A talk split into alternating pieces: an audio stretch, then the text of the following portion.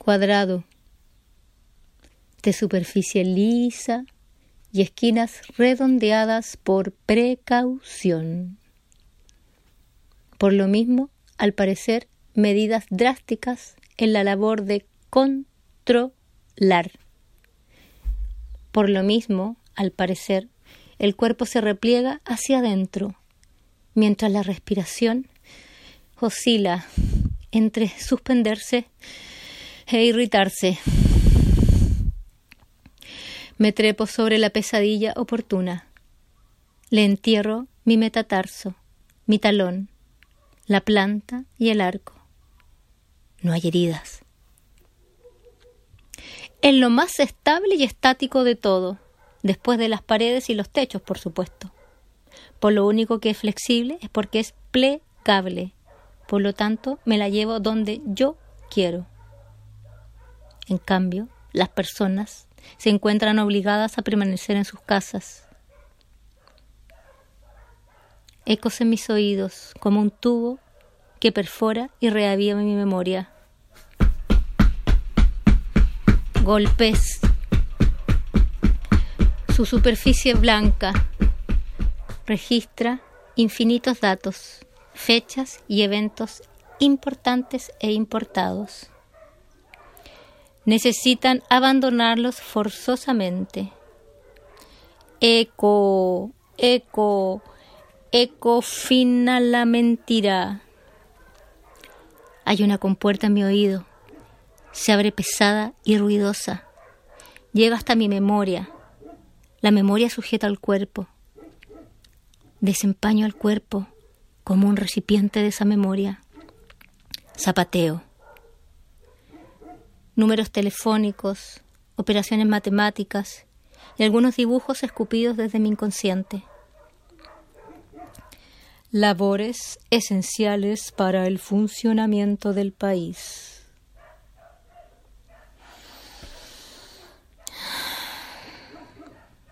Recordar es mucho menos lineal que visualizar imágenes o hechos cronológicos. Recordar es sacar capas del corazón, sus corazas, sus cáscaras, para permear su blandura percutir los poros de su permeabilidad. Ir eco adentro, eco adentro, eco adentro, tro, tro, tro, hasta que algo resuena adentro y afuera.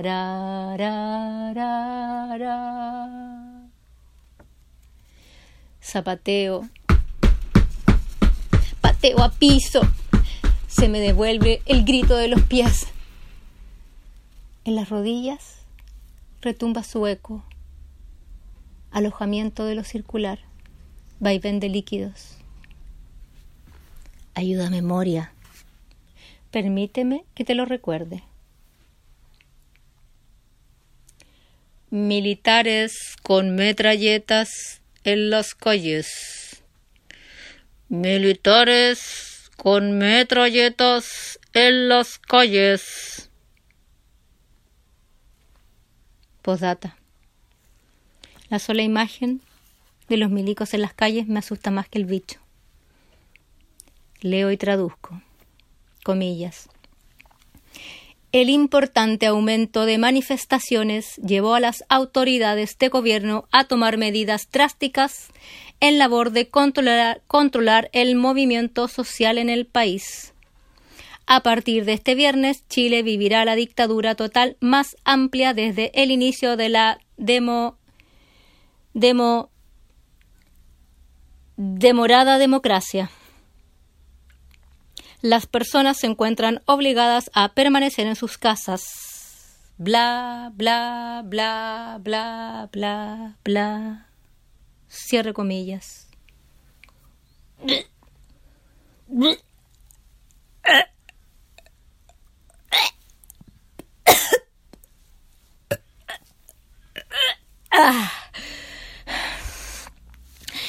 Golpes, zapateo, tironeo, energía ascendente, ascensión de posibilidades y restricciones, axilas húmedas, colmadas de calor, cuerpo necesitado de amistad.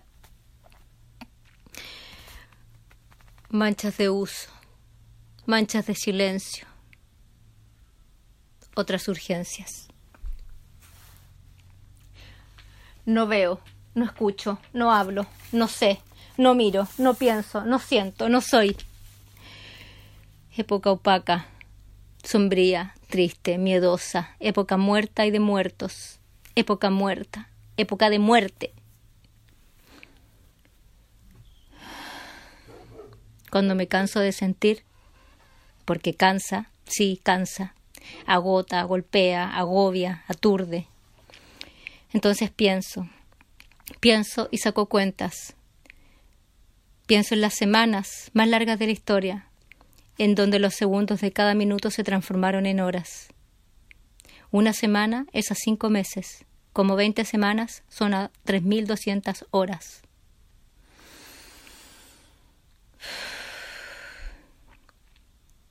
En todo caso, Santiago es un planeta lejano y mi nave, que soy yo, no lo necesita.